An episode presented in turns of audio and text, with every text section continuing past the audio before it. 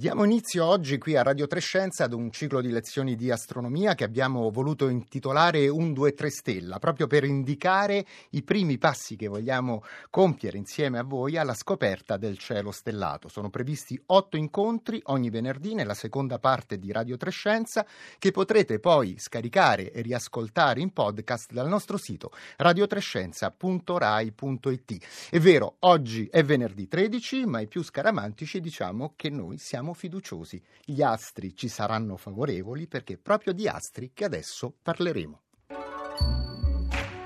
1, 2, 3, Stella.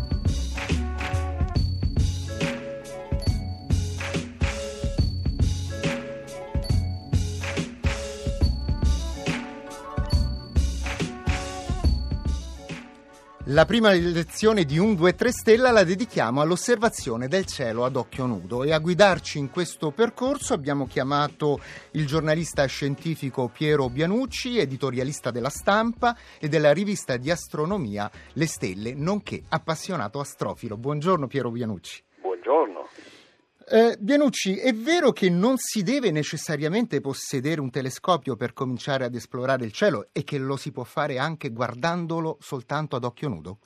Certo che è vero, basta pensare a tutta l'astronomia antica. Fino al 1609, quando Galileo puntò per la prima volta il suo cannocchiale al cielo, si è fatta astronomia eh, a occhio nudo, senza nessuno strumento, e si è fatto un lavoro immenso.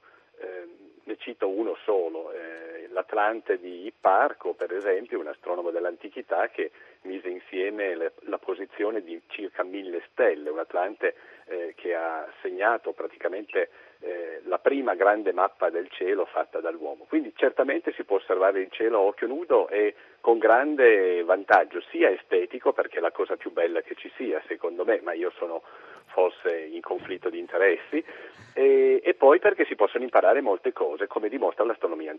Ecco, quali corpi celesti possiamo osservare ad occhio nudo? Possiamo raggiungere soltanto con la potenza visiva del nostro sguardo?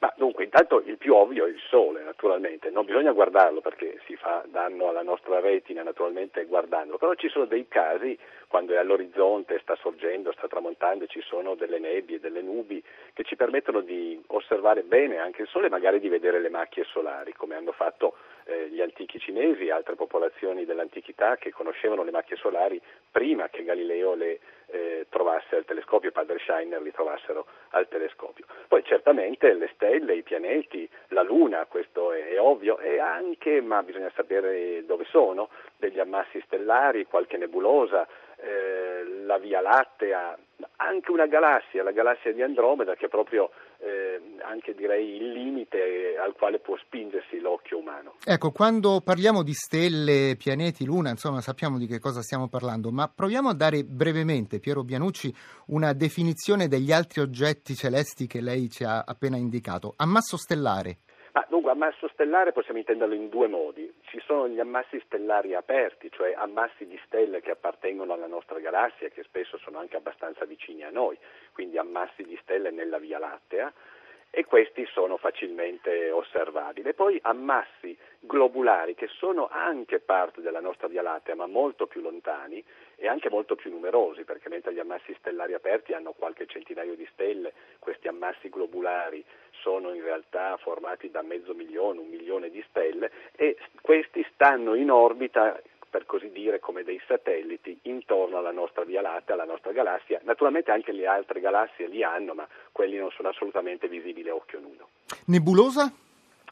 Beh, nebulosa potremmo dire, ce ne sono tantissimi tipi, ma eh, alcune sono, facciamo una classificazione molto semplice, alcune sono chiare, cioè emettono luce e quindi sono visibili eh, perché, perché, il nostro occhio riesce a percepirle, in qualche caso anche senza strumenti, e poi ci sono quelle oscure che percepiamo come, una, come dire, un profilo scuro su uno sfondo chiaro eh, quelle scure sono fatte di polveri, quindi assorbono la luce, le altre invece sono dei gas che vengono eccitati dalla luce di stelle vicine. Ovviamente questi oggetti, come eh, anche la, la, Via Lattea, che altro poi che non è che la nostra galassia, li possiamo sol- soltanto osservare da cieli molto bui. Sì, da cieli molto bui, la Via Lattea però diciamo che basta ancora andare in montagna, in una località marina non troppo frequentata e si riesce ancora a vederla. La galassia di Andromeda che citavo prima invece è molto più difficile, intanto bisogna sapere dov'è, è molto relativamente piccolo, insomma 3-4 volte il diametro apparente della Luna ed è come un, come dire, un chiarore appena appena percepibile. Eh, Piero Bianucci, eh, intanto continuano a, ad arrivarci qui al 335 56 34 296 domande eh, dai nostri ascoltatori. Ehm, ci chiedono, ma senza strumenti ottici quante stelle possiamo osservare? Beh, dipende da dove siamo. Per esempio, io purtroppo abito nel centro di una città e ne vedo a volte 4 o 5 al massimo e assicura una tristezza vedere questo cielo lattiginoso, chiaro, che impedisce di vedere le stelle. Se ci si sposta in montagna, in un luogo veramente oscuro, noi dovremo poter vedere a occhio nudo teoricamente circa 2000 stelle. Eh, se l'orizzonte è libero naturalmente. 2000 stelle contando anche le più deboli che sono alla sesta magnitudine, eh, circa 100 volte più deboli delle stelle di prima magnitudine che sono le, le più luminose. Esistono poi anche stelle leggermente più luminose ancora, ma adesso non entriamo in questi No, no, certamente, però insomma noi percepiamo una differente luminosità, ma a volte anche una differente colorazione delle stelle. Eh sì, questo è un aspetto molto interessante. Beh, intanto il nostro occhio per vedere i colori ha bisogno di un'intensità abbastanza luminosa, quindi soltanto le stelle più luminose rivelano dei colori. Però questi colori sono dei messaggi. Vediamo per esempio delle stelle rosse, ehm, Betelgeuse, per esempio, che è una stella, una stella, che si trova nella costellazione di Orione, costellazione invernale, è una stella rossa e questo ci dice che è una stella gigante ed è una stella non tanto calda, cioè con una temperatura superficiale sui 4.000-4.500 gradi. Quando invece vediamo una stella azzurra, per rimanere nella costellazione di Orione, Rigel per esempio, Rigel, come forse si dovrebbe dire, eh, beh, questa stella ha una temperatura superficiale di circa 30.000 gradi, l'azzurro è molto, è molto evidente. E poi ci sono stelle che sono all'interno all'incirca bianche, per esempio Sirio, che è la stella più luminosa del cielo, è una stella all'incirca, all'incirca bianca. Ci sono anche tutte le sfumature intermedie. A occhio nudo è difficile percepire eh, stelle che mh, abbiano sfumature, per esempio, verdi, ma ce ne sono. Eh, distinguiamo bene direi i colori principali. Eh, Aldebaran è arancione per esempio, quindi vediamo stelle arancioni, rosse, azzurre e bianche. Le sfumature più sottili richiedono i telescopi. Quindi questo dato astrofisico così importante, la temperatura di una stella, può essere, come dire, ehm, osservato anche ad occhio nudo. Certo, eh, e anche l'età di conseguenza, perché spesso le stelle azzurre sono proprio le stelle più giovani, le stelle rosse a volte sono le più vecchie. Non sempre, ma insomma questa può essere una regola.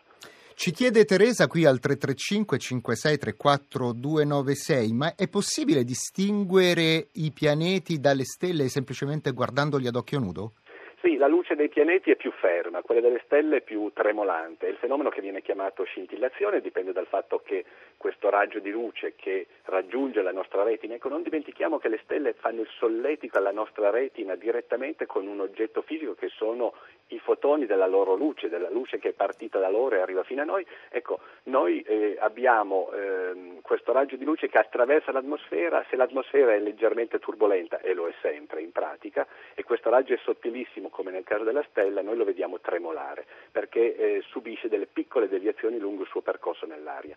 Invece se questo raggio arriva da un dischetto, sia pure piccolo, non percepibile a occhio nudo, ma come è il caso del pianeta, la luce di Giove per esempio che arriva da un dischetto di 40-50 secondi d'arco di diametro, beh, eh, quella luce eh, subisce lo stesso queste perturbazioni dovute alla turbolenza dell'aria, ma essendo non un raggio singolo ma un fascio di raggi, noi lo vediamo come un eh, raggio fermo, sostanzialmente non scintillante. Ora, eh, Piero Bianucci, eh, di tutti gli astri visibili ad occhio nudo, stelle, pianeti, ammassi, noi possiamo percepire anche il loro movimento se abbiamo la pazienza di, eh, di guardare il cielo per qualche minuto direi dal punto di vista così generale tutta la volta celeste ruota, come vediamo spostarsi il Sole durante la giornata e così avviene con le stelle, con le stelle durante la notte. Questo moto naturalmente è un inganno, è il moto della Terra, il moto di rotazione da, da ovest a est del nostro pianeta. Poi però se osserviamo più attentamente possiamo vedere per esempio che eh, intanto alcune stelle sembrano ferme perché sono vicine al polo nord celeste che è quello che sovrasta il polo nord del nostro pianeta e quindi queste stelle o sono quasi ferme come nel caso della stella polare oppure percorrono dei cerchi intorno al, al polo nord celeste. Via via che ci si sposta verso sud invece vediamo fare, percorrere degli archi molto più ampi. più ampi. E anche i pianeti si spostano certamente, ma quello è difficile percepirlo in una notte, se uno osserva però certi oggetti che sembrano stelle ma non lo sono perché sono pianeti, nell'arco di qualche giorno, o meglio qualche settimana, qualche mese, si vede che si spostano notevolmente, dipende dal tipo del pianeta, di pianeta alcuni si spostano più velocemente, altri più lentamente. Quindi i pianeti sono soggetti a due movimenti, quello diciamo diurno apparente da est a ovest dovuto alla rotazione terrestre e poi c'è un moto proprio, dunque che li fa spostare attraverso le, le costellazioni zodiacali, così? Esattamente così. Senta eh, Bianucci, ma ehm, invece lo spostamento che è più lento nel caso dei pianeti è più facile percepirlo nel caso della Luna?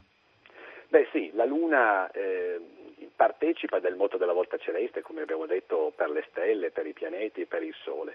Però, dato che eh, ruota intorno alla Terra, ha un ulteriore movimento che la fa ehm, apparentemente, ma direi anche realmente, eh, ritardare nel suo sorgere all'orizzonte di circa 50 minuti ogni sera e questo comporta anche uno spostamento di 13 gradi sullo sfondo delle, delle stelle.